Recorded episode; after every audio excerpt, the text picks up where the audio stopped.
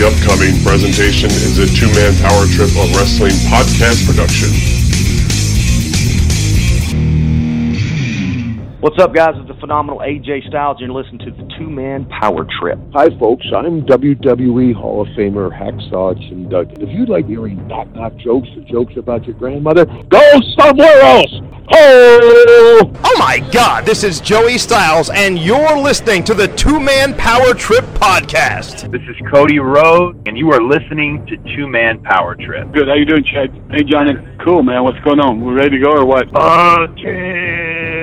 Uh, this is a uh, special visitor, the hardcore legend, Mick Foley. It was a very rough feud to go through with Rick. It was a very bitter feud, too. He certainly didn't like me at that time, and I didn't like him, and we were both trying to be at the top. I don't do many wrestling shows anymore, probably because I'm a bit ignorant. You guys probably know ten times more than I do. Look, Mean Gene, I can't be beat. I'm the greatest of all time, and I would say that. And every kid, I, they knew they could kick the shit out of me. At this point, I'll be at a signing, and little kids will come up to me and throw up the click sign or talk about, oh, your ladder match with Shawn at WrestleMania ten. I go, wait a minute. You weren't even a glimmer in your dad's eye. But yeah, bro, it's really flattering and, and amazing and humbling. Great talking to you guys. It's been your pleasure.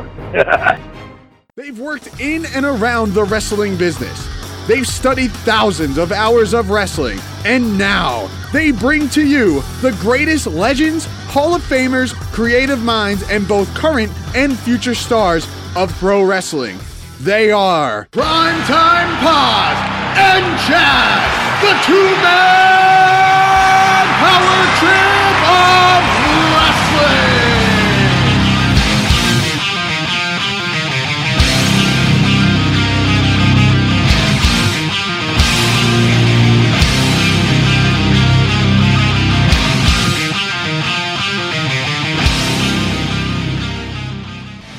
Rutten's game plan in this fight with two words: low kick. Oh, big left oh, hand left right off the bat. Set up with the right hand. For you people who have never seen Bas Rutten fight, just watch this. Oh, man, he's on Mark already. He's almost apologizing to the guy for hitting him so hard. Villarreal was giving it the it doesn't hurt, and of course you know what that means.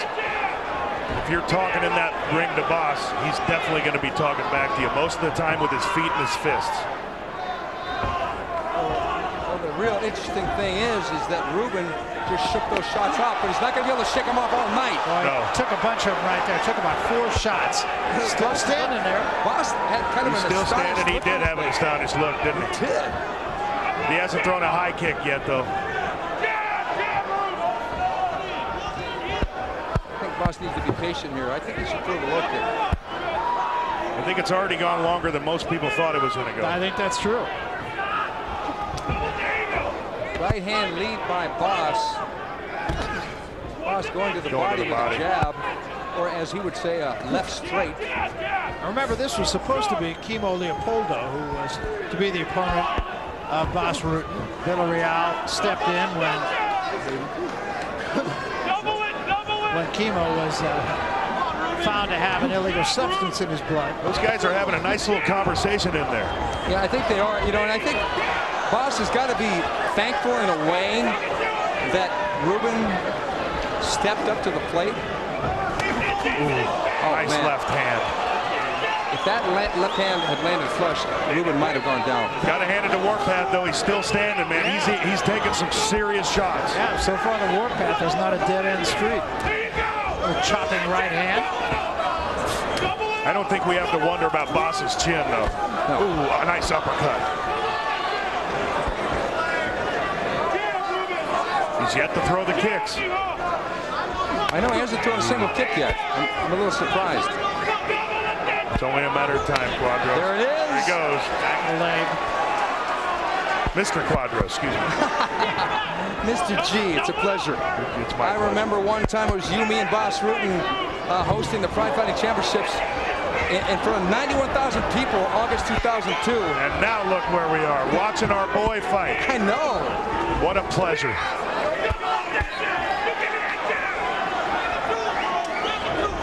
Shows you what happens to X. You know what? That, that hurt, hurt him that badly. Hurt. And don't think Bas is gonna not gonna take advantage of it. There it is, right there. And he's gonna do that and then come with an overhand right and a left hook. I said it at the beginning of the fight, I'll say it again. Game plan is low kick for this big monster. Yep. There's the right hand. Because Bas realizes now I can't take this guy out. The guy's got a chin like granite. Wow. Don Fry couldn't take him out. If anything be a negative for Warpath, is that he's not very fast. But he's limping. Look at this. He's limping. One, one more low kick. There's only one or two kicks. Uh-oh. Oh, there it is. Uh-oh. There it is. That's it. That's oh. it. This is shades of Paul Barlins versus Marco Huas back in the old U F C. Warpath came in, got chopped right down. And Bas is feeling bad.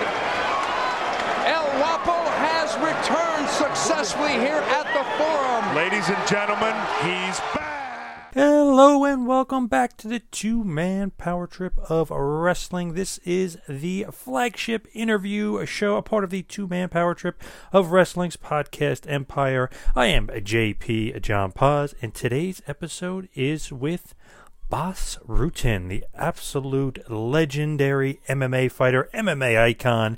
He is one of the greatest of all time. U F C Hall of Famer, former U F C World Heavyweight Champion, the King of Pancrase, El Guapo. However you know him, whatever you want to call him, Bas Rutten is an awesome, awesome guest, and he's such a great talker. And you probably know him as one of the greatest M M A commentators of all time, because he does quite a great job at color commentary as well. Obviously, I think most people remember his awesome work for Pride Fighting Championships in Japan with Mauro Ranallo and the fight professor Steven Quadros. But Bas, man, whew, he is such a great talker, such a great interview, so much fun to talk to. His stories are great. His fights are legendary. His analysts of everything is just amazing. I just absolutely loved having the chance and the honor of speaking with him, and had a pretty lengthy interview too. It was pretty uh, pretty great to get him for well over an hour. So I mean, awesome stuff from Mister Rutten himself. If you want to, you can check out his Facebook page where he does daily workouts pretty much every day but Sunday. But they even have something on Sunday as well, where it'll be a stretch day and basically take care of yourself day, heal up day, and then get ready again for the week of Monday through Saturday of working out with Bas Rutten. But awesome. That's ten a.m. Pacific time every day, Monday through, basically Monday through Sunday, but basically really Monday through Saturday. And then Sunday, you get the relaxation day. You just go to Facebook and look for Bas Rutten.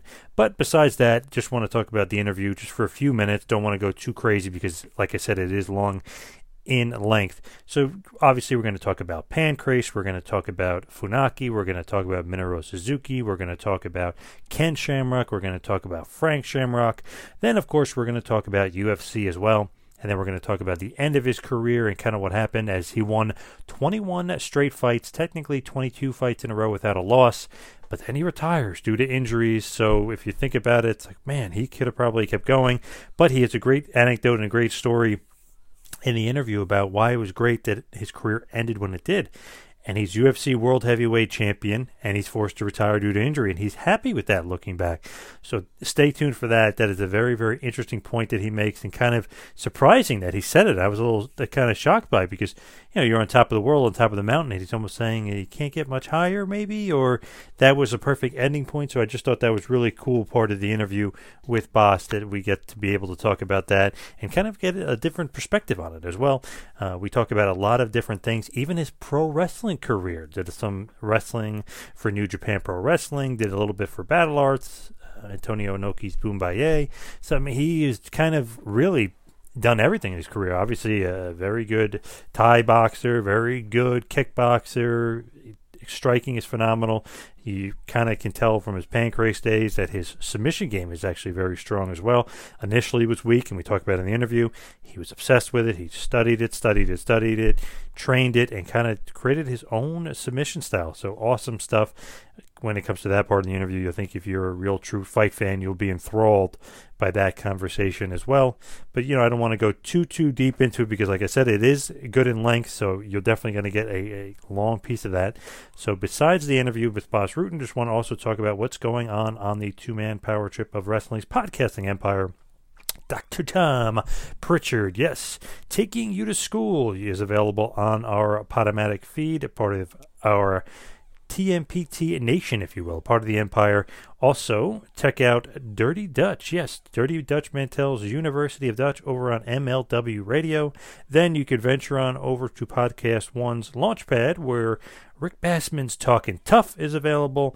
And then, of course, last but not least, the franchise, Shane Douglas Triple Threat Podcast over on Vince Russo's The Brand. We've got some new stuff kind of coming down the pipeline, hopefully. Got some announcements to make soon. But uh, sit back, relax, and enjoy a little bit of Bas Rutten. I'll hit you with some two-man power trip of wrestling business, and then over to the interview. And now for some T M P T business. Like us on Facebook. Follow us on Twitter at two man power trip and at WrestlingPal. Subscribe to us on YouTube. Also, subscribe to us on Apple Podcasts. Please leave us a review.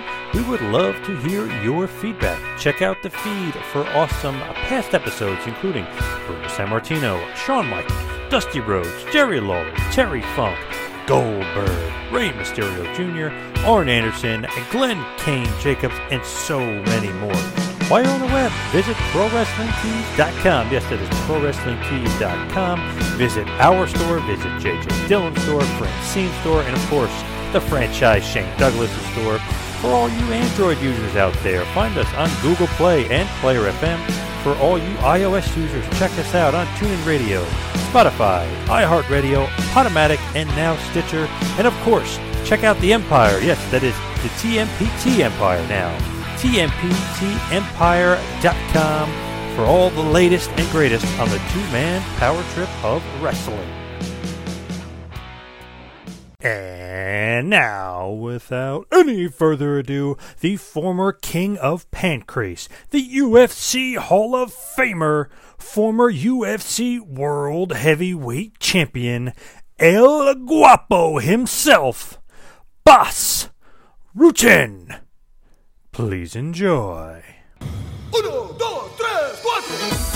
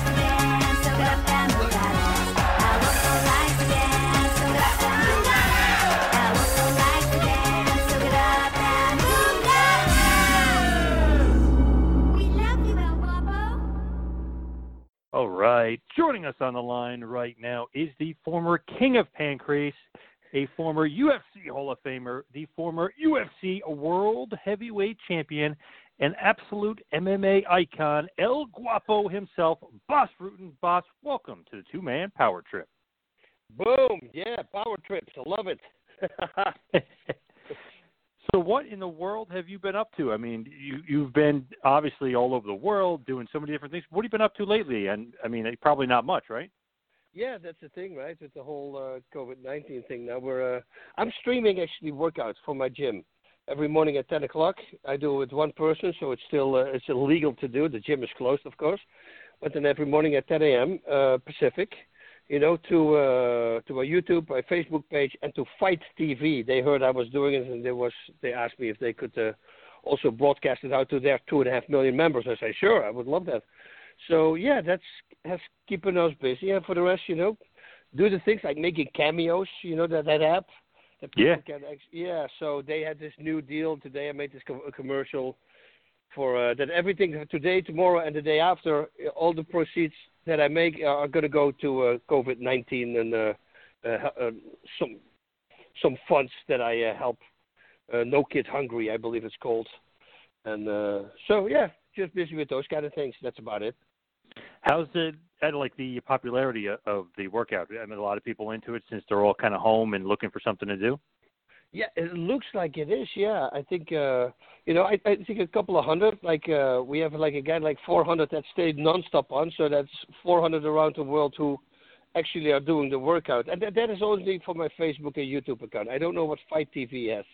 So I, I think I'm going to get those numbers next week. And, of course, Facebook, they will say you get fourteen thousand views, you know, but people mm-hmm. check in yep. and then they go again. But the ones that are completely steady the whole time, it's like about four hundred, four twenty. So, uh, and I already said, I listen, hey, if, if ten people do it, I'm already a happy man. So if you can make ten people happy, yep. it's great. But this is it's it's better. So I like it. And if you want to, you know, stay in shape and, and do some uh, some great cardio and obviously learn from a master, there's probably no one better than you as far as uh, doing those kind of exercises and workouts and kickboxing and, and things like that, right? Well, I, there's a lot of great coaches nowadays. So, uh, but I'm a little different, you know. I have a different stance, different thinking, way of thinking. I kind of came up with my whole style. I'm, I don't. Uh, How do I say? There's, there's some, like blading, standing in the blading stance in, in mixed martial arts. I think it makes absolutely no sense to me. You know, you're shutting down the whole left side of your body. That is, of course, if you're right-handed.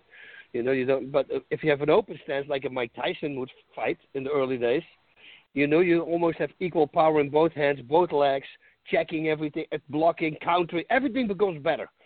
But the only thing that those uh, so-called professional boxing trainers say, yeah, you're a wide open target because you're standing, yeah, open against your opponent. But, you know, all the people that I mentioned, I said Chuck Liddell fights like that. Robert Deggers used to fight like that. I fought like that. Mike Tyson fought like that. None of us went ever down to the body. And I go like, well, if it's such a easy target, why wouldn't, uh, why wouldn't we never go down to the body? But that's, of course, because you know you're an open target and your defense automatically becomes better there. I actually really use it against my opponent, you know, because they think I'm open. They're going to start hitting body shots. And, of course, I know what body shot it's going to be, so I have a nice left hook counter or a right hook counter waiting for them. How would you kind of describe your fighting style, really, if you think about it? Because, like you said, you were more open. You, you definitely had a little bit of different way of thinking, definitely a different style. Would you say it's like almost like a kickboxing-esque, but almost you could throw in some catch wrestling and some shoot style? Like, how would you describe your fighting style? You know, yeah, I that, that's weird to say. So, so I look at just the people that inspire me always the most. Now, the hardest puncher on the planet is Mike Tyson, uh, the the most powerful kickboxer ever lived, who unfortunately passed away, uh, Robert Deggers. And and Mike is standing wide open. And I thought, why would he do that? And, I'm, and then suddenly I realized, wait a minute, you got almost equal power in your left and your right. I actually tested it one time. Uh, I had a one hundred percent punch on my right hand, and my left, while I'm standing with my left leg at the front, was ninety-three percent. So it was only seven percent lighter than my right hand, and not even with a load up. So just standing with my left foot front, but just because I was standing square. So I go, wait a minute, now checking low kicks becomes easier. Checking kicks to the body becomes easier. Not only that, it's much easier to counter them as well. So that I took, and I just brought it to the next level, so to say, because I karate punches. I don't like twisting your punch, you know. Everybody says you have to rotate your punch at the end. And I'm I'm all cool with that if it comes naturally. But if you tell somebody to do it, they start doing it right from where the punch takes off. So they're kind of telegraphing, because that's where I used to look at, at elbows. I look at your body. If I see an elbow move, I already know a straight punch is coming. Uh, it's hard to explain on the on, on the phone like this, but mm-hmm. take it from me. It, it really works. And then my, my submission game, that came from myself. I never had a coach. I had a coach, uh, Chris Dolman. He taught me all the basics, but all the stuff, all the setups, all the, the I, I just found one guy, Leon, Leon van Dijk in Holland, and uh, and we started both just training, watching fights, watching videos, and then and I realized, wait a minute, I can actually make this move better, you know. And if I cannot make it better for everybody, at least I can make it better for me, you know. And then once we start experimenting and realizing, wait a minute, everybody knows a straight armbar from a mount position. What if I come up with a different way to go to that armbar? if you can create a way that your opponent never saw before, that's when you get successful. And then I realized also, wait a minute, that's just one way. What if I have four different ways for every submission? And I can start flipping them around. I go one, two, three, four, one, two, four, boom, boom, suddenly I catch him again. So, and that I started to do with every single technique. And then I said, wait a minute, if I'm escaping, rotating or reversing somebody, why won't I go right away into a counterattack? Because if you reverse somebody, in their mind they go like, oh man, you know, and they shouldn't think, oh man, because at that moment they think, oh man, I'm already going in for a counterattack. And, you know, and then it just became super successful suddenly. L- listen, once I did my, I lost my last fight by submission, and then I just got so obsessed with submission suddenly because I, kn- I knew I needed to learn it. I won my next eight fights by submissions, and I never lost a fight again. You know, only because I made the decision. Now, only going to focus on on the ground game. But you know, when I say only focus, I'm a, when I get obsessed, I get obsessed. That means waking up in the middle of the night, dreaming a submission, waking up my wife, putting in the submission, asking where it hurts. Oh yeah, walking to to the house. Hey honey, lean over. And she goes, oh, here we go again. Is this a choke? Do you do you get hurt now or you get dizzy? She said, I'm getting dizzy. I said, that's a blood choke. Okay, I would write it down. So I, it was the only thing I was doing all day long. And, you know, just like everything else, if if you do it all day long and you fall in love with something, you're going to do it a lot. And then you automatically, of course, become good at it. And, and it's just because it was all a little different than the normal people would roll, I explode into submissions. I have always hand control. I don't like people grabbed by the wrist because they can t- turn their arms. I came up with crazy escapes. I won fights with, with, with moves that I made up, you know, which I told the dressing room. I said, watch, I'm going to do the Bas Rutten neck rack today. I'm going to finish somebody. What is it? I said, just watch. Four minutes into the fight, got him in the Bas Rutten neck rack, boom. You see, that that stuff I really enjoy. Looking back on it, you know, coming up with your own moves and then actually winning a fight with it. That's cool stuff. Yeah, absolutely. And you mentioned kind of losing, and, and I guess you're talking about when you were submitted by Ken Shamrock and then kind of went on that huge roll, basically win twenty-one fights to end, end the career. But the losses to Ken Shamrock, you're saying like that kind of you became obsessed because of the submission loss and you want to make sure you perfected that? Yeah, that was one hundred percent. You know, I, I really, yeah, that, I, I'm a very sore loser. And especially at that time, you know, because I, everything is a, you know, play cards with me, I want to win. You know, whatever it is, I always want to win. You know, it's just I'm wired like that. And, and I said, no, I don't want to lose anymore. You know, now I might get lucky one time and win a title, you know, but, you know, I always think that if you have a title, you have to at least defend it one time, you know, to solidify it and make sure, because everybody can get lucky, right? Mm-hmm. And if I... maybe in, my, in another match I would lose by submission again. So it was either I'm going to stop with this whole sport or I'm going to learn the submission game.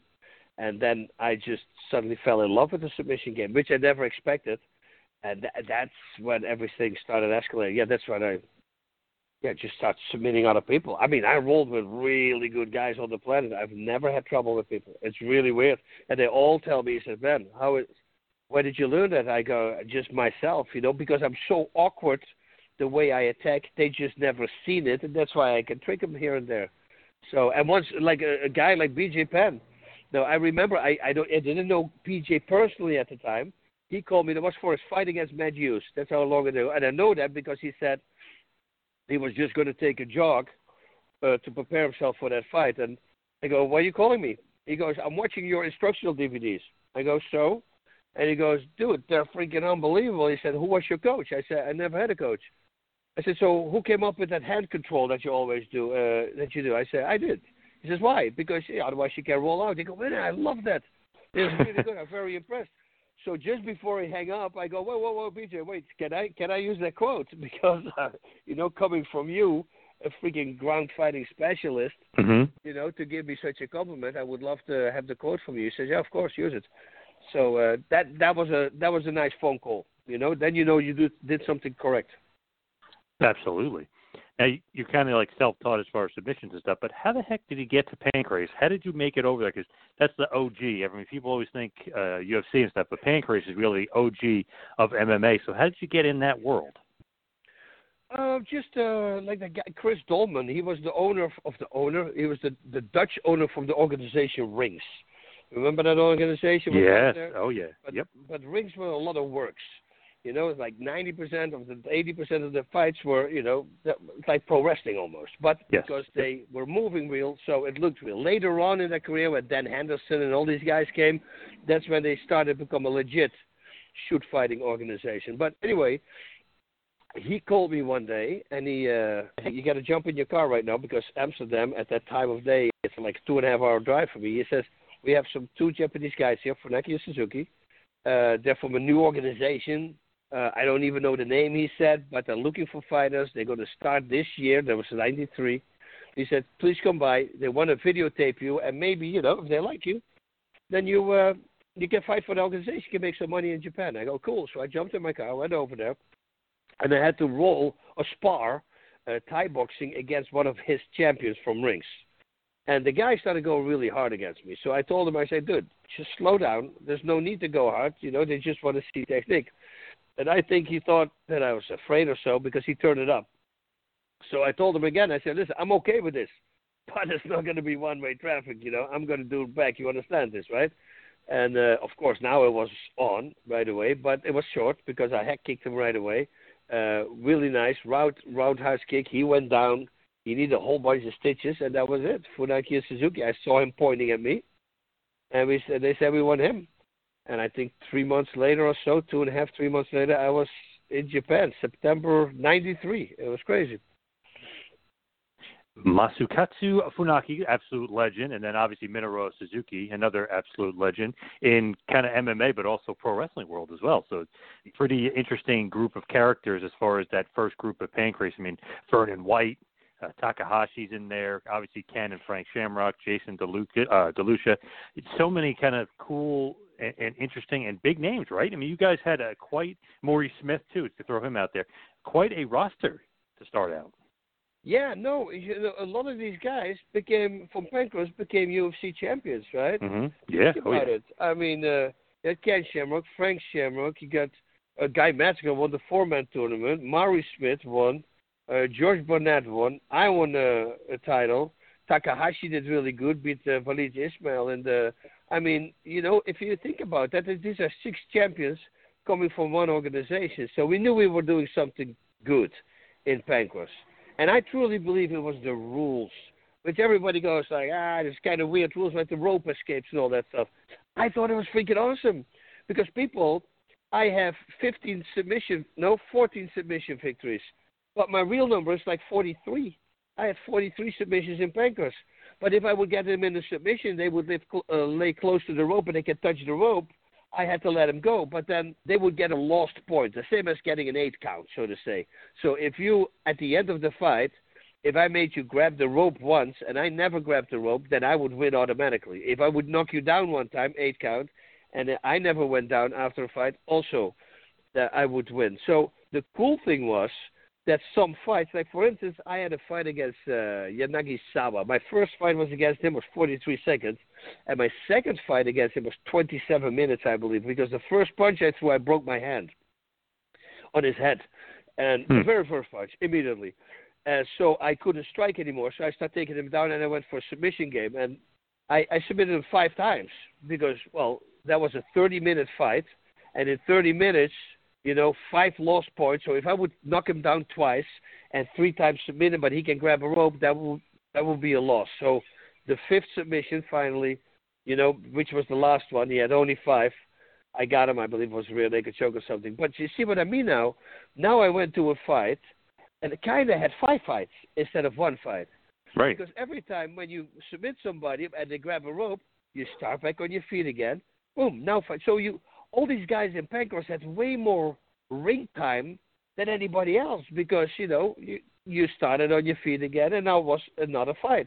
So I think that's why these guys were excelling at the submission game and in other organizations because they just had way more experience.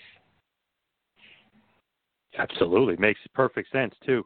And I love that, you know, as you're kind of going through, right, you lose to Funaki submission and Ken Shamrock a few times submission, and you had a loss to, to, to uh, excuse me, Ken, and then uh, then a loss to Frank majority. But like you said, then you start learning the ground game, then you start learning the submissions, then you beat Frank Shamrock, then you beat Minoru Suzuki for the King of Pancrase. Then rematch against Frank Shamrock. You beat him again to unify and basically defend your King of Pancrase title. So, I mean, you're really kind of learning your craft, and you're beating some pretty damn good, some of the greatest of all time. Yeah, that was a, it was a good time. You know what the thing was with me? I had no clue that I was going so well. It was so weird. It, I remember one person said one time, that was, I believe, uh, uh, Yanagisawa.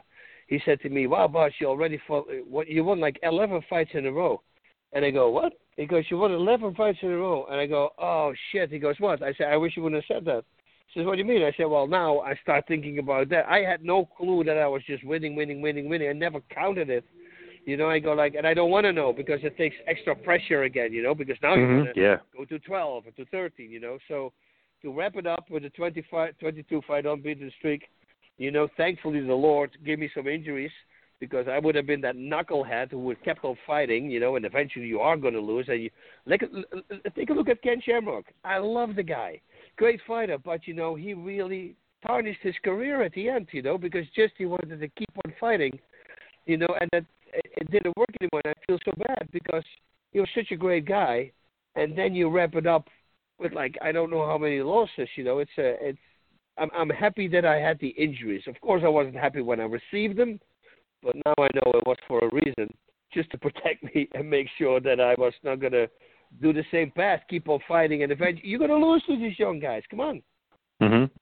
Yeah, if you think about it, if Ken would have retired, like when he really first retired, he probably would have been known as one of the greatest of all time. But now people are like, oh, he lost to here or he lost to Tito a bunch or whatever. But it's really because he kind of came back injured, beat up, out of his prime, but he just kept fighting anyway. That was the thing with him. I think, you know, people can say whatever they want about pro wrestling. Pro wrestling is super tough, man. I'm telling you, I did pro wrestling in Japan. My mm-hmm. first three matches, first I broke my disc in my back. Second, I ruptured my eyeball. Third one, I broke an eardrum, which I couldn't repair because I fly. You cannot fly for four weeks. Well, I always fly. So that for six years, I could literally blow bubbles out of my ears. All the the all the people, all the falls they make are real. Everything, you know. And, and I think that when Ken went to the W W E, um, I think, you know, so many shows. I think that's where he got injured. And then after that, he started fighting again. I didn't think that was a good decision. I think something happened at the W W E that really messed up his body. And Ken is just a guy who loves the sport. And I talked to him about it. He says, Bas, I can't let it go. I don't care. I just want to comp- – I like to compete. And I completely understand that, you know, if you want to do it. But then, you know, try to pick people from your own age or, you know, do something else. But, you know, of course, I'm, I'm saying this now, but I, I, if I would be fighting, I would never want to fight a guy my own age as well. I, you know, you want to still go and see, test your skills against everybody else. So, and, and, and like I said, if I wouldn't have had injuries, I'm I might have done the same thing as Ken was doing, you know. And eventually, yeah, well, you are going to lose against guys half your age. And think about like when you got hurt. Your U F C World Heavyweight Champion, you had just beaten Kevin Randleman for the title right before you beat T K, also in U F C. So you're undefeated in U F C, and you're the world champion. Was that kind of hard to have happen to you at, at that that particular moment? Not looking back, but at, at that time. It was hard. But you know what? There, there was a thing that made it a little easier because what happened was that Frank was the champion, and and and suddenly Frank didn't want to fight. That was just, and then the U F C says, okay, Frank uh, Bas is going to fight Tito Ortiz. So I was going to face Tito. And then Frank called and he says, no, no, no, no, no. Uh, I'm going to fight Tito because I'm the champion. And once I beat uh, Tito, I'm fighting Bas. And okay, okay, good. So at least, okay, now I got my way in, you know. And then, but then he beat Tito and he retired because he also, he was also banged up. So now suddenly that fight was gone. And I go, okay, but, you know, I had a few fights in me. I already had my tendonitis, which I had to be very careful about because it was killing me. It's like an insane pain. I always tell people, you have no clue how much that hurts. It's like nothing like it. It's it's a very annoying pain. And if it starts like four weeks before a fight, well, then for the next four weeks, two times a day, because that's when I work out, I'm going to be in insane pain. I have about forty-five minutes without pain, and you can put the clock on it. forty-five minutes to start, and that's an hour and a half, two hours. Just, I mean, I would lose weight from the pain. I couldn't eat from the pain. I was so, and there's nothing you can take. It's not like you take pain pills because you're going to have to fight, you know? So it's right. not going to work. So, yeah, that was hard. So, but I said, you know what? I have this. I, I'm going to get the champion. And then, um, uh, oh, no, okay, I, I, I said it in the wrong order. So, at first I became the U F C heavyweight champion. Mm-hmm. But yes. Think about this. I was one ninety-seven before that. I literally had to drink waters at my weigh-in to go over two hundred pounds because I was too light. And I was already with my jeans and everything standing on the weigh scale. He says, you're one ninety-seven. You can fight, but it cannot be for the title. I said, why not? You need to be over two hundred. So I drank all the waters that my buddies were having. And then I got two oh three. So I said, okay, so after this fight, I became the champion. Now I'm going to be the first one in history who's going to go to the, I, be, I believe they called it middleweight. There was heavyweight and middleweight. There was no light heavyweight. I believe it was. Yes, correct. Yep. And, and, and, and, and, and Frank was the middleweight champion. I said, okay, I want to be the first one in history who has two belts in two different divisions. And then I went down to there, uh, and, th- and then that whole thing happened. That, uh, you know, I was uh, Frank was going to fight. He didn't want to fight.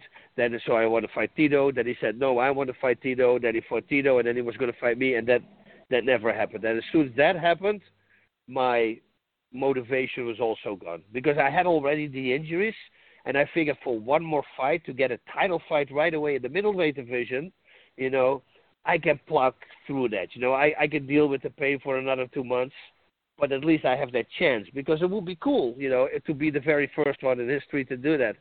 And unfortunately, uh, it never happened. So,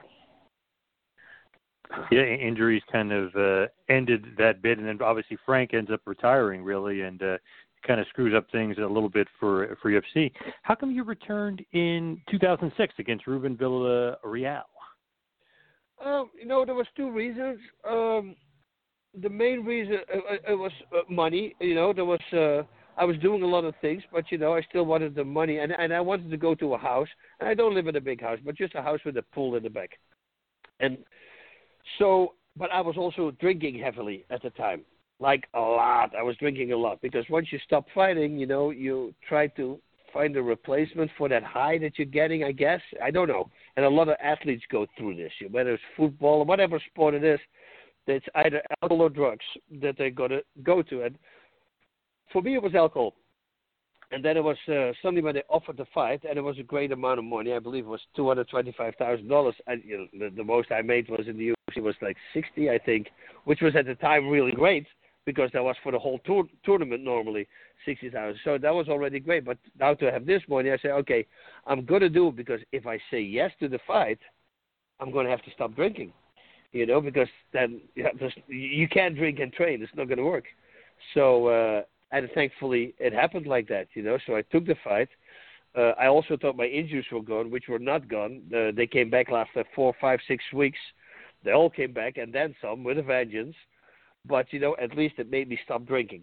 And and from that moment on, I, I never fell back to that crap, you know. So, for me, yeah, it was drinking, but also for the money. But the drinking was the number one priority. That is... Uh... pretty kind of crazy to think like, okay, you know, uh, if I uh, start training again, maybe I'll stop drinking, you know, kind of an interesting way to kind of go about life, right? I mean, definitely a uh, interesting decision like, hey, you know, you know what will make me stop drinking? Get back out there and train to fight. Listen, I won twenty-one fights in a row at that time. So yeah, oh I yeah. Not, I, I, was not, I was not going to lose that last fight. So, you know, if, if I would be still an alcoholic, you know, then I would be mm-hmm. – then I maybe would tra- train half. But no, I really want to win. And I know myself, so I know that I do not want to lose. That means that I'm going to be forced to stop drinking. There's no way I can drink and train, you know. So, uh, yeah, thankfully it worked out that way. You're also known as, it's because you win that fight by a leg kick, but you're also known as, as just a great kicker and deliver kicks and things like that. Was kickboxing and, and kicking and, and like the karate aspect of it, was that always something that you were into even even as a youngster? Yeah, you know, that was uh, it was a Bruce Lee movie, you know. I had this horrible skin disease and I had severe asthma, so I was this very skinny kid with eczema on his hands and face and his ears. They called me the leper, you know. So needless to say, I was bullied a lot as a kid. And then when I saw a Bruce Lee movie when I was twelve, Enter the Dragon, that changed everything, you know. And, and then I asked my parents if I could start training. It took me two years to convince them. But finally, when I started training, it was Taekwondo. Um, I mean, within two and a half months, I, I was training with the adults. I, I, I was fortunate to have a very beautiful uh, neighbor girl. Uh, there were actually two of them, but one of them, she's beautiful, and she was dating the cool guy in town. Xavier was his name. And uh, he took, he always kind of helped me because he saw I was bullied, you know, and he was, he was a nice guy to me. He took me with him to the adult classes. And, yeah, within months I stopped beating the adults, you know. So then I overheard the adults talking about me in the dressing room, in the locker room. Uh, man, this kid is good. So so when you hear as a kid only negativity about you, but then suddenly adults start speaking highly of you, you know, that led to, of course, the first street fight, my first big fight with the biggest bully in my school, uh, who shouted against something, hey, leper, whatever. And this time I shouted something back. I was riding my bicycle, and he was with like six of his buddies, and I heard them laugh, and I'm looking back, and sure enough, they started to chase me. And I said, this is it. I'm not going to... I'm, I'm going to face it now. So I put my bike on a stand, and I just waited for them, and they surrounded me with their bikes. And the tough guy, Shaki, came, and he started bumping his chest, and, come on, leper, hit me. So I knocked him out. And that was, it was one punch, you know. And then I realized, wait a minute, it was actually really easy, you know. And then, of course, the bullying stopped, ninety-five percent. Uh, in one punch, I cleared it all out. And then I started going after all the bullies that bullied me in the past. I made a list, and I went after everybody. And it was really sad at certain times because some of these guys, they were so bad to me, but once I got them, they, they didn't even remember what they said. I said, well, I remember it, and that's what counts because it's still in my head, and I would just beat them up, you know. But then I realized, wait a minute, I got a feel for it. So then when I started Thai boxing, well, I started knocking out people left and right, and then, you know, and I just really enjoyed the striking. I have to say also, when I was twenty-one, I started um, a karate form. It was called Shinpai Karate. It was with like little trips here and there, but really nothing advanced. But but the striking was great. But what was more better was the instructor. His name was Roland, and he was a really great instructor. Knew how to, you know, exactly how to where to get the power from. And then of course, once I started watching fights like Ramon Dekkers, you know, and you, you once you see power like that. You know, you I, I'm always been good with whatever I see. I can break it down in my head and see if I can generate the same kind of stuff. I just start imitating, imitating. And then, you know, once you start imitating, you realize, wait a minute, it's getting it's getting really strong. So that's what I did, just paying a lot of attention to the biggest punches, the biggest kickers, and putting that in my own system. And thankfully, I was able to do it. So, yeah, I always mesmerized with kicking really hard. I always enjoyed that. And it really, I mean, you were prolifically one of like the one of the best strikers, and you're saying a lot of stuff came easy. So when you are the leper and you're getting bullied and you're kind of getting through, how does the leper with eczema and all that other stuff, how does he become El Guapo? You know, that's from a movie. That's uh, from the Three Amigos with Mark yeah, oh, yeah. Short, Chevy Chase, yeah, and yeah. Uh, yeah. Steve Martin. Mm-hmm. And that's one of my favorite movies. It's such a funny humor. It's so cheesy, but it's... Uh, It's hilarious, and, and the bad guy in that movie, his name is El Guapo. Mm-hmm. Oh, yeah. So yep. In two thousand, we're at the Pride Fighting Championships. Ken Shamrock is there with Tina Shamrock, his wife at the time. And then, of course, Mark Coleman is there, who won the whole thing. But Kevin Randleman is there. I mean, and in the mornings, those those are the best times, man. I'm always telling you, you can ask any fighter, they probably say the same thing, who fought that Pride. The breakfast at the Tokyo Hilton in Japan, forget about it. Best breakfast. I've been around the world. I've been to five-star hotels. I've been, but that breakfast, and every fighter will tell you the same. It's just insanely good. But the good thing is, like Japan with the time difference, that means that you wake up at four in the morning, you have to wait two hours for the breakfast to open up, and you're super hungry because it's, it's daytime for you already. So everybody's waiting at like five thirty because they're at six o'clock they open up, and all these fighters are there. They would go into the breakfast place, and most of the time we go sit at one big table. Everybody start telling jokes and eating food and, you know, having a great time. There's always laughing, and it's such a good time. It's something that I really miss. I talk about a lo- uh, I talk to a lot of fighters about this, and they, they say the same thing. But anyway, that time we had Mark Coleman, Kevin Randleman, and then Tina Shamrock, Ken Shamrock, and some other people were sitting at our table. Mauro Ranallo is there.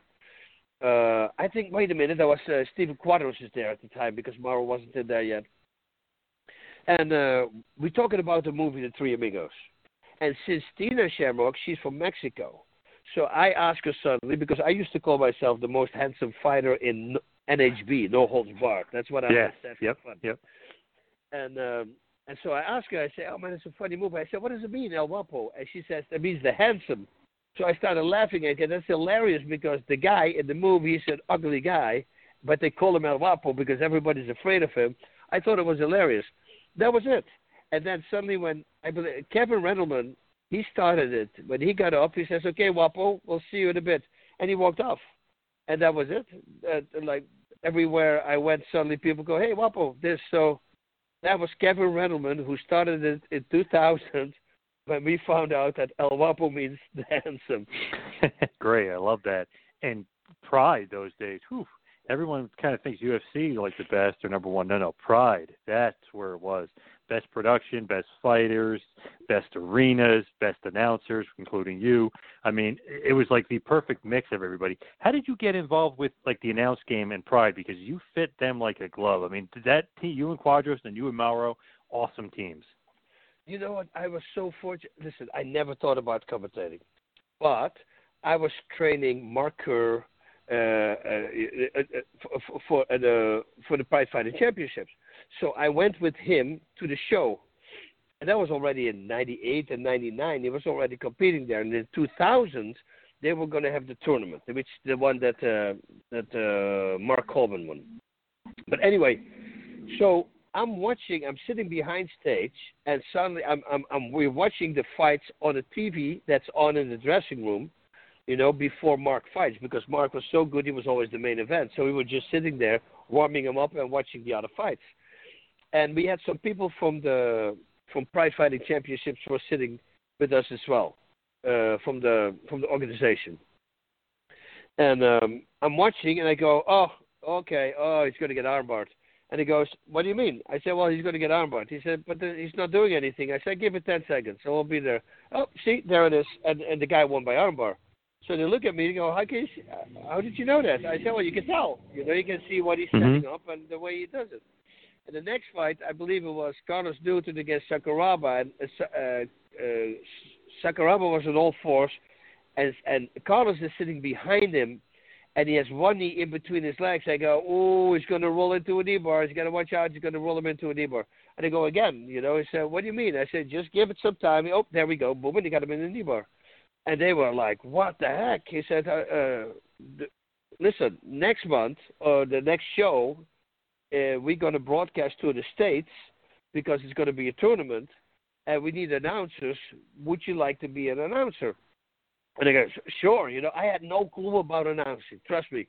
You know how much I didn't understand about announcing? This is the dumbest thing. That's how you can see how stupid I can be sometimes.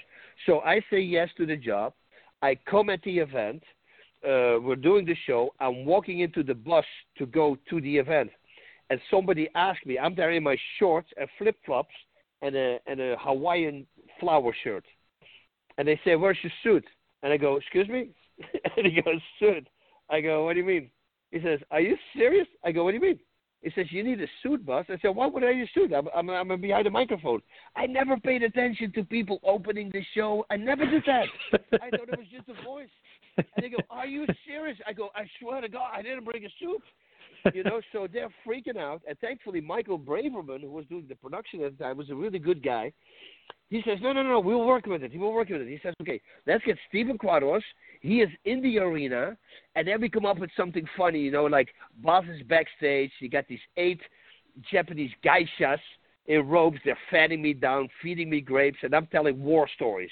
You know, like, oh, I was there, you know, twelve guys were ready to attack me, but girls, don't worry, you know. Mm-hmm. And while I'm talking like that, Steven Quadros is doing the announcing on the inside from the arena, and he says, hey, Bas, what are you doing? Let's throw back to Bas. And then it goes to me in the dressing room at the geishas, and I, you know, I talk about the fight, and they send it back. And But that suddenly became this big thing in Pride, you know, because that was the opening of the show, and everybody enjoyed it so much that from that moment on, every time we, you know, in the beginning when you watch Pride Fighting Championships, we would always open with a skit.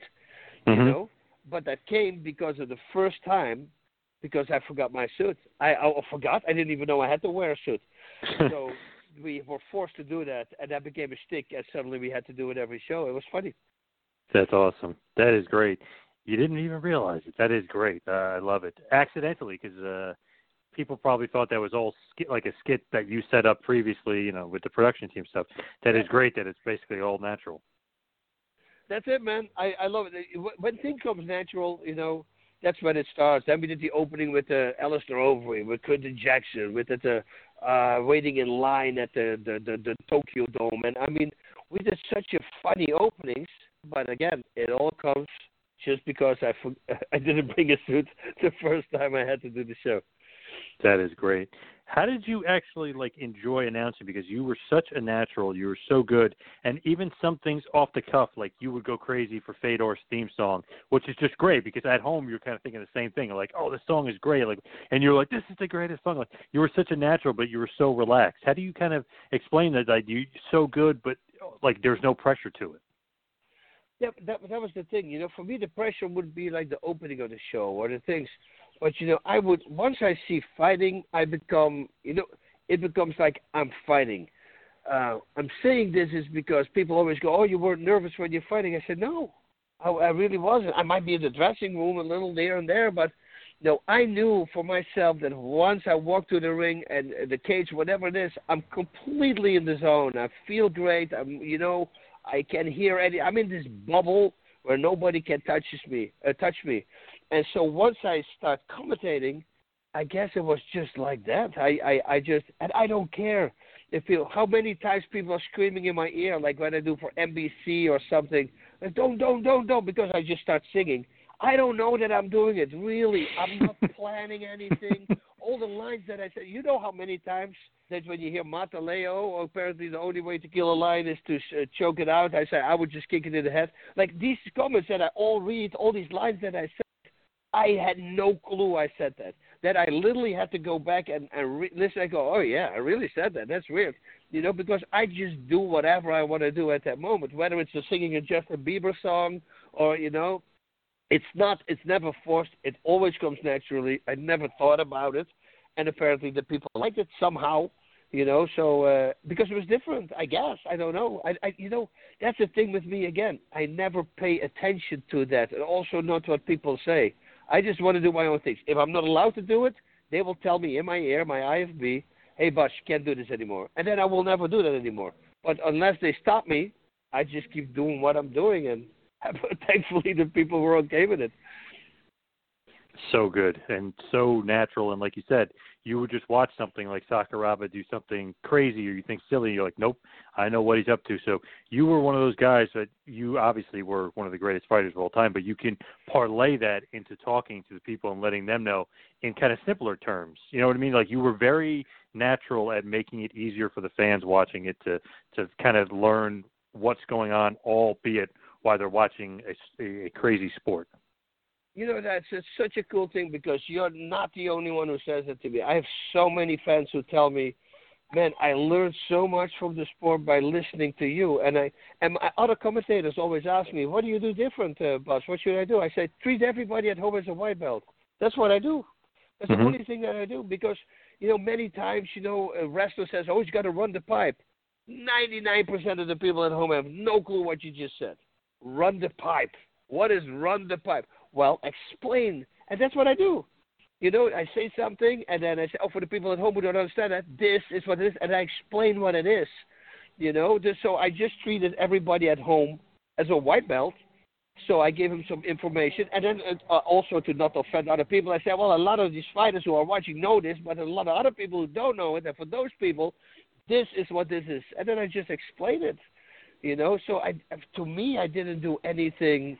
I think it's the teacher for me. I, I always really enjoy teaching, and I like setups, and I love creativity, and that together with just uh, teaching everybody, yeah, as they are a black, uh, white belt. You know, it has to be it because that to, with the streamings, I do these streamings, and, and mm-hmm. I was talking about it for the last four weeks now almost. We've been doing it every day.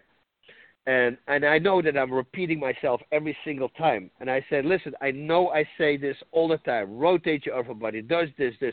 But all the things that I'm saying are so important, I just want to hammer it in there. And then I point to Dana, this she's the girl who does it with me, and I always say, I say, if you th- if she heard this at least five hundred times from me, they have to get sick of me saying this, you know, because I'm constantly, I'm all about the basics and hammering it in.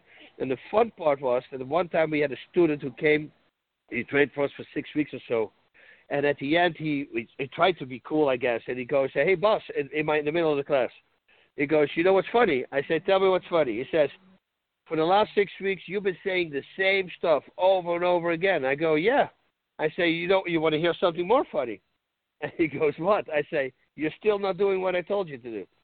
and, then he, and everybody started laughing. I said, "No, th- this literally is because of people like you and like everybody else here.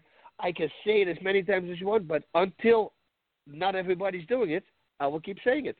Once everybody complies and they do it, you will never hear me say it again." I said, "But the only reason I'm saying it is because of knuckleheads like you, because I have to, because she's still not doing it." So that's always how I've been training. So I can repeat myself a lot, but it's all for a reason. I just wanted to ingrain it in your mind that you'll never forget it. Love that. And I just thought you and Steven Quadros, and then even you and Mauro Ranallo, of course, had such great chemistry. Easy working with those guys? Ah, super easy, man. Quadro's always been super easy. Such a pleasure to work with. The fight professor, crazy mm-hmm. uh, information that he all the time has, you know. And I think we, he's all, he's also a little off, just like me. We have this crazy humor. Uh, but, you know, he needed to play more the straight guy. Uh, because if, if we're both going to do it, you know, then of course it's not going to be as fun. There needs to always be a guy who says, "No, guys, guys, relax, chill down." And that was, thankfully, he took that role. But don't don't believe for a second that he's not funny, because he's hilarious. And sometimes he'll come out. Sometimes he says really funny things. But you know, and it's the same with uh, with uh, Mauro. You know, Mauro is also the guy who, you know, I met Mauro, I think, four years before the Pride Fighting Championships. We were doing a movie together. We were the announcers in some really bad movie, in where where they were going to do we were going to do commentary, and that they would make base they would this is the craziest thing you ever heard. They were going to make a fight, and they would build it around our commentating. So not like they fight first and then we commentate. No, we commentate and they build a fight. And I go, "Guys, that's never going to work. That will never work, one hundred percent." I said, "But hey, you're paying, right?" "Yeah." I said, "Okay, let's do it. I don't care, you know, if you'll figure yep, that out yep. later. As long as we pay, it's good." So Mauro walks in, and Mauro, I never, and, and, and at first it started with, I have six-page script that I'm already for twenty minutes hammer, trying to hammer it in my head, because there's a lot of freaking lines that we have to do, and we had to be on camera for something. And uh, Mauro walks in, I gave him a script. He's literally, I'm talking three minutes, and he throws the script away. He said, "Okay, let's start." And I go, "What do you mean?" I say, "You got it?" And he goes, "Yeah." I go, "Bull crap, man." And he goes, "No." So I go to page three, and I, I say a line, and he answers.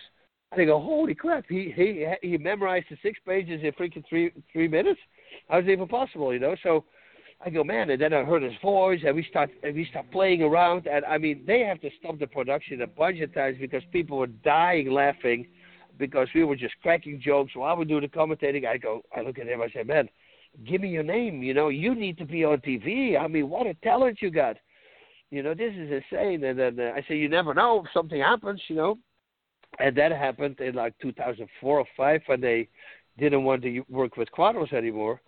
They asked me first if I knew somebody. And you know what? I'm good friends with Steven, and I, I thought that if I'm going to get Mauro in, Steven might think that I said this. I felt really bad about the whole situation, so I said no. And they got Damon Perry at the time. Damon Perry was the he was a radio host. So little, this guy kept on talking, my friend. Oh, you have no. There is a moment during the fight that I literally put my hand on his mouth, like literally physically. Shut the hell up! Let me talk. You have no clue what goes on, but you keep on talking. You know, it's insane. So that didn't work out. And then they say, do you don't you really don't know anybody? I go, you know, actually I do. I hope the number still works. This is four years ago. And I left a message. And Mauro went through a really bad time at the time. He's bipolar, as everybody knows. They made a mm-hmm. Showtime uh, documentary about him, the bipolar rock and roller. You can watch it on Showtime. Yep. and he just came out of the crazy house because he he got really crazy, and his mother said, "Hey, there's a guy with a weird accent on the answering machine. Maybe you should listen." He sent in the tape, and boom, they got him, man. And that that was it. He was, uh, and I told him, I told him that I, I think it was June or something. I said, "You understand that you're going to be the best commentator in the world, right? You understand?" He goes, "No, no, no." I said, "You watch." That year already, he was the first play-by-play guy immediately. And then he started winning every single year as best play-by-play guy. And I go, I told you, and every year would call me with Christmas and New Year's crying on the phone, "Thank you so much." I go, "Dude, it's not me, it's you. Because if you would have sucked, you know, I could have never done that. But you have so much talent. The world just needs to know that." And uh, I was so happy I could do that for him. Because look at him now. I mean, Showtime Boxing, he's doing the W W E, the Bellator. He, I mean, he does everything at the highest level. He's just a really smart dude. Yeah, he's he is excellent. He is amazing, and like you said, every sport he's great at. I mean, he just he is a master of the game. That's uh, that's for sure.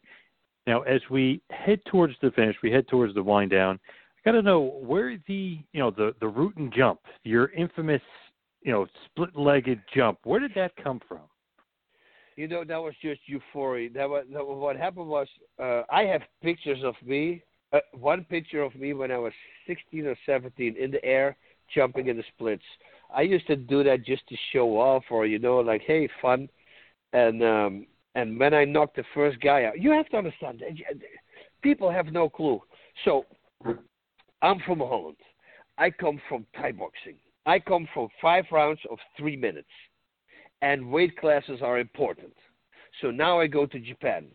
I'm the first day in Japan, and I realize there's no weigh-in the day before, which I thought it was odd, you know. But, you know, I'm facing a Japanese guy. They're known for their honesty, so I'm pretty sure he's going to be on weight. So the next day I go to the show, and this big guy comes to me, and he shakes my hand. I say, "Oh, hey, very nice meeting you. Good, good." I say, "Oh, you're the promoter." He goes, "No, no, I'm fighting you tonight." And I go like, "You're fighting me tonight." I say, "What's your weight?" And he goes, two thirty-five.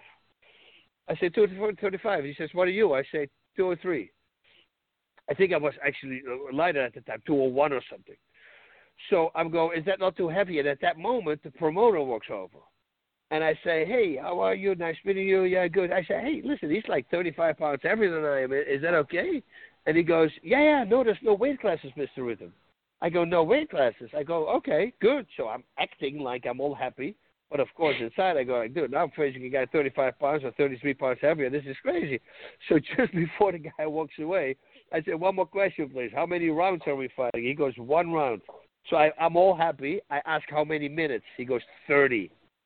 thirty minutes. Mm. And, again, I'm forcing a smile. I go, "Great. I'm in great shape, you know." And I look at my manager and go, "Dude, what do we got here? I'm facing this guy thirty-two pounds heavier than I am in a thirty-minute fight. This is crazy." So then when I went to the fight, and because my opponent was taller than me, I gave him a high kick, and right away, as soon as I planted my foot, I palm strike him because he was taller than me, so upward palm strike, and he went down. Then I he got an eight count, and I dropped him again. But I was so excited because I was so much stressed before the fight that I don't know why. I just jumped up to the splits to all the corners of the ring, so to all the people, and then it became my jump. I remember the second time when I fought, I knocked the guy out to the knee to the liver, and I was just wanted to go back, and the guy said, "No, no, Mister Root, you have to do jump." I go, "What do you mean?" "You had a jump like last time." "Okay, you want me to do this every time now?" Yeah, I go, "Oh, here we go. You know, I got to do that, you know." And that fight, I was actually super tired. I was super sick. I was throwing up the whole day. They let me travel for eight hours on the day of the fight to go to the fight. I, I didn't sleep uh, like an hour because when they come from Holland and you go to Japan, well, nighttime is daytime. So there's no, like, seven o'clock in the morning is the club eleven o'clock at night for you. So around seven, that's when you start getting tired. So, and then at eight o'clock, they pick me up, let me travel to, like, four o'clock. They give me half an hour in my hotel to shower, and then I had to go to the arena. So I was pooped, man. I almost couldn't do the jumps afterwards. That's how much, uh, how tired I was. But that's how it came, you know. I was just super excited and, and jumped up in the splits just because I did it before, I guess, when I was young. it's one of those cool things if you look at, like, you know, like the Jordan logo, the Bas Rutten logo, you know, like the, the you doing the splits is kind of like a awesome logo, like trademark kind of thing. I just think it's awesome. Yeah, I was, you know, I was, I was deep down inside. I was kind of hoping because I right, I liked the logo a lot. And I go, man, this is like, like you said, you know, with Nike, you know, the mm-hmm. jump or, or, you know, and there's one thing I said, man, that could be a cool logo, like, you know, enjoying life. It, it can mean everything, a jump like that, you know. Mm-hmm. Yeah. But unfortunately, it never got that big. Yeah. Now, you did mention pro wrestling as well, because you did work for. Um, Obviously, Inoki, you did Boombai, you did Battle Arts, you did New Japan Pro Wrestling. You mentioned it was harder than than people even really could imagine. Did you enjoy pro wrestling? I know you had the injuries and stuff too, but did you enjoy it at all? I enjoyed it tremendously, you know, and, and I got such, and I had no clue who Lou Thesz was.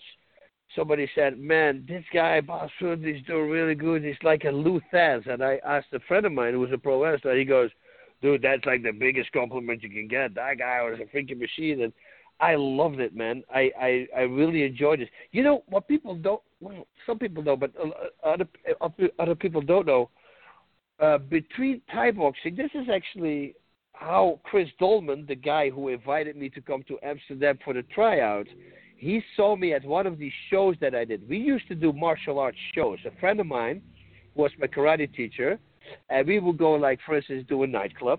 And at midnight, the music goes down. High-pitched music starts, like uh, house music. And then he and I would come out in our spandex, pumped-up bodies, and with long sticks, short sticks, nunchucks. And we have these fight scenes on the dance floor. And I would kick him in the gut. He would grab my foot. He would throw me back in a somersault. I would kick him in the face while flying. Like, really highly acrobatic things we would do.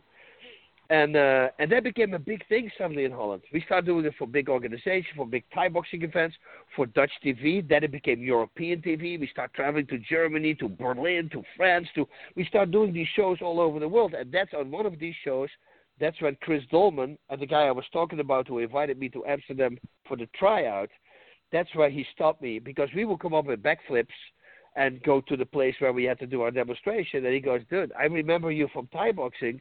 You were dropping everybody, you know, and now I see you doing all these backflips. Uh, maybe you want to do, maybe you want to free fight. That's what they called it in the beginning. M M A was called free fighting.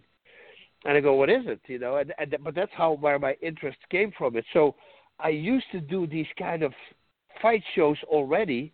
So then going to pro wrestling, and I know my timing is great. I can kick you in the head that it looks like I just knock you out, but I can stop. I got, I, I know I have that control. It's not a put a feather. I do. I know I have that at least. So once Inoki understood that, you know, that that became fun.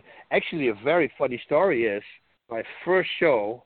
I'm going against the number two of um, of New Japan. I'm in the Tokyo Dome.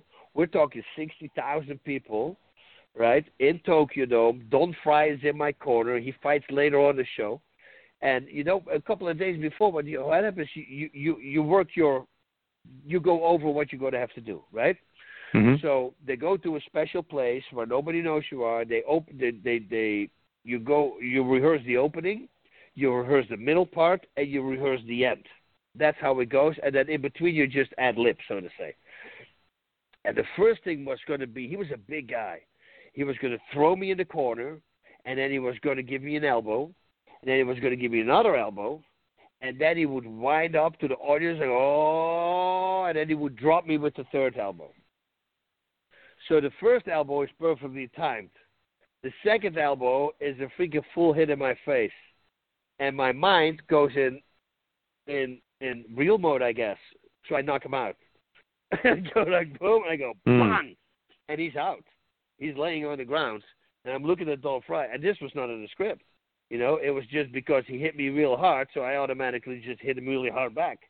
And Don goes, I, Don has his hands in his hand, his hat in his hands, and he goes, oh, shit.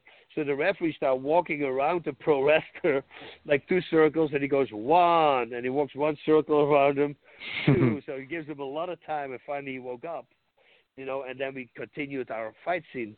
So the next show when I had that, Uh, right away, the, the guy that I had to fight, he uh, he said, uh, Mister Rutter, please, uh, n- uh, no real fight. I go, listen, it's very easy. You don't hit me hard, I don't hit you hard. I don't know what you guys are talking about, but you don't know that they're in the dressing room and say, hey, you, you know, Bas Rutten, you know, the U F C champion, watch tonight. I'm going to elbow him in the face. I don't know what they're going to say, right? They, mm-hmm. they, they might well. So I'm not going to take any crap. You hit me hard, well, I'm going to let you know how hard you hit me. I just do it back. So that's what happened. And, uh, but it was great, man. I, I, I loved it so much. Such a great people. The Mees, the Steiner brothers. Uh, mm-hmm. I think it's Scott Steiner. Dude, there's so much fun with these guys. Uh, oh, she was living at the time in uh, China. Uh, she, she, oh, man, she was so awesome. We had such a great time with her. I mean, she was so crazy and out of control, but in a good way. You know, it was such a, she was such a fun lady. All these people. I remember we were eating Korean barbecue in the Tokyo Dome restaurant. This is a big place. It's like the Tokyo Dome Hotel. They have a restaurant in there, big thing. And the Steiner brothers were with us. And uh, one said, uh, you order chicken. And they said they didn't have chicken. And he looks at me and he goes, I bet you they have chicken. I go, what are you going to do? So he gets up and he just walks into the kitchen. And he goes in the kitchen and suddenly I hear people scream, wah, wah, wah, wah. He comes out with a plate full of chicken. People trying to stop him. And he just puts it down. Dude, it was insanity. What a good time, man. And Don Fry, what a man. What a freaking man's man, man. When he was completed the peak of his career, oh, man, such a good dude, too. Still, till this day. But, you know, he he, he went through some battles. But at that time, uh, that was the guy to have right next to you in a big street fight or in a bar fight. You know it's going to be okay. You know? Oh, yeah. Oh, yeah. In case anything went down, it's always good to have Don Fry uh, on your side. That's for sure. As far as M M A world and, and your fighting and stuff, any fights stick out to you? Do you have like a favorite fight, or is that kind of impossible to say? Yeah, it's a, it's, I'm happy you say that because they ask me every time, and I say exactly what you're saying. It's it's almost impossible. To, I, listen, I like guys like T J Dillashaw, of course, uh, Dominic Cruz, the guys who are really weird. Uh, uh, Uh, Israel Adesanya, um, I, I, even Joe Jones. You know, I, I, I wish that he, he toned down a little bit, but I, I, I think once he gets his, I hope he's going to get his life in order. You know that I think if he, man, what a talent that guy is! Such an incredible talent. I, I, I love that. Um, Yoel Romero, you know, just a guy that age, and and, and then still fighting at that time. Uh, oh, it's a, so, but everybody. Uh, uh, Max Holloway. I, I listen. Every champion. I love uh, the women. You know, it, it it is so hard to say it just because of the reason that you already mentioned. Because there's so many good fighters uh, out there right now, and I just uh, yeah. Every everybody needs a plug, man. I like Conor McGregor, what he did with bringing the attention to M M A, making it even bigger. You know, the way the showmanship, the way he's talking, and the way he's all uh, promoting events. You know. All that stuff, I just love. As far as Bas Rutten, M M A, wrestling, I mean, your your kickboxing, your taekwondo, everything. When people, and your commentating especially too, but when people look back at you and, and like you're retired or, you know, you're you're done with the business or whatever, you're you're basically in the rear view. What is the le- legacy? What's the stamp of Bas Rutten that you leave behind? He was just a good guy. Yeah, the guy could kick ass, but, you know, he was a nice guy. He was good to people. He was, you know, respectful. You know, just there to, yeah, that's what I want people to know. You know, never screwed anybody over. We had this whole thing with the bare knuckle uh, organization. You probably heard about that whole thing. It's, it's a way too long of a story to to explain, but, you know, I had the guys, like, contacting me and saying, man, I was such a big fan of yours, and now you screwed these fighters over, and F you, and this, and I go, you never really be, were a big fan of me, I'm sorry, because if you were a big fan of me, like, for instance, I love The Rock, and uh, Dwayne Johnson, and if mm-hmm. somebody would say, oh, he screwed some fighters over, I'm not going to scream at D- Dwayne Johnson, I'm going to figure first, do my homework, and figure out if these people were right or wrong, you know, because that's what a real fan does. And if they would have done the homework, they would have known, oh, no, shit, he got screwed too. He actually lost money too, you know. So th- those things, that, that that was no fortunate thing. But if people just know that I'm just there, you know, if you're a friend of mine, I'll never let you down. I will always pick up the phone. You know, uh, my wife, I mean, I treat her like, what, like the Bible says, one one flesh. I'm twenty-seven years with her. I wish that people would come in our home one time just for a week and, and learn what we do, because apparently we found the way, man. There's no fighting in the house, never fighting in the house, no screaming in the house. Like, if I would raise my voice when I was uh, when the kids were young, they would think there was a fight. Then I go, honey, I'm just saying, if I say, listen, can you, excuse me, can you listen? If I just would say that, they would think I'm afraid, uh, I'm angry. And I go, why would they think that? Because they never hear that. We're, you know, and I think that people need to live like that. You know, give each other a little bit of space and having a good time. Just, you know, get the anger out. You know, and, and if a relationship doesn't work, work on it, because that's what you need to do. Don't divorce or don't just kick them to the curb. There was a moment that you fell in love with that person, you know. Let's see if we can rekindle that moment, you know. It takes some work. You know, we had our ups and downs, you know.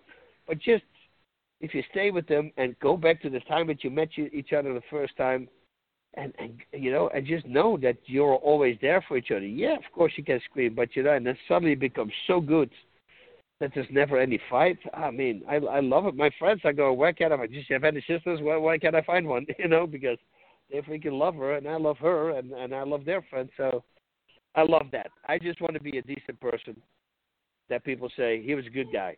You know, yeah, it was great. He was an ass kicker. He did some great acting, too, and he did some great pro wrestling. But you know what the best thing was? He was just a good dude, you know. You could always have a good time with him. That's what I want people to know. twenty-eight, four, and one career record, one of the greatest fighters of all time, one of the greatest commentators of all time as well. Bas, please give us uh, some plugs and work. Everybody can reach you and maybe even see you, either Facebook streaming or, you know, wherever you're kind of shooting those videos. Yeah, so every morning at ten a.m., uh, except Sunday, but you want to watch Sunday because that my student Dana, she's doing a recovery day, so she would go, she uh, takes you through stretching and all that stuff.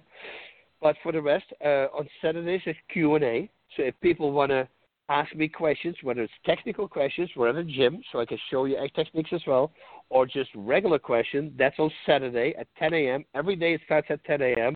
Pacific. And then Monday through Friday, we're just working out. So that's on my Facebook page, which is facebook.com slash Bas Rutten. On YouTube, it's youtube.com slash official Bas Rutten. And then on fight dot t v. That's an app. You need, need to have it, but if you have it, you know, they, it's like a Netflix, but they're for fighting. Only fights. It's like a U F C pass also, like that, but then all different kind of fighting. I'm on there as well. It's all free, so check that out. Twitter, I'm not a lot on Twitter. I will check my Twitters, but, you know, I'm a little bit more on Instagram, and, then, and that means I don't react a lot anymore. I did this, uh, I'm a very devout Catholic. I spent a lot of time on that. And I, I did this ninety-day, they call it the Exodus ninety, uh, last year, in where for ninety days you have, I mean, you, there's not a lot you can do. You know, just they get three meals a day, nothing in between, no sweets, no sugars, no T V, no movies, no sports game, nothing. Everything is cut out, but only for your work. You can use your telephone and your computer. And And that's when I realized that we are wasting a lot of time on things that are really not that important. And after that, you know, my body starts feeling better, less injury, of less pain and inflammation because of all the sugars I cut out. So I start living like that more than I did for the, uh, the same as I did for those ninety days. And, and that meant social media. I cut a lot of social media out. Yes, I do the streaming, but you won't see me posting a lot on Instagram and on Twitter. I, I I don't do that anymore. I like to show techniques to people. That is something I still enjoy and people ask for, and then I'll do it. But for the rest, I'm, uh, yeah, took a step back. It's not as important. I hope more people see this as well, and also the youth. You know, it's so important nowadays to have these likes and all that stuff, and if you don't have enough, you're not a cool guy. And I go, guys, it's so superficial, man. Please stop with it. Just be a good person. Absolutely, Bas. Quite an honor, quite a pleasure to get you on. One of the greatest of all time, no doubt about it. El Guapo himself, Bas. Thank you so much for all the time you gave me here tonight. You're very welcome, my friend. Thank you for the interview. I had a good time as well. Bye. Thanks for listening to the two-man power trip of wrestling. What the world is downloading.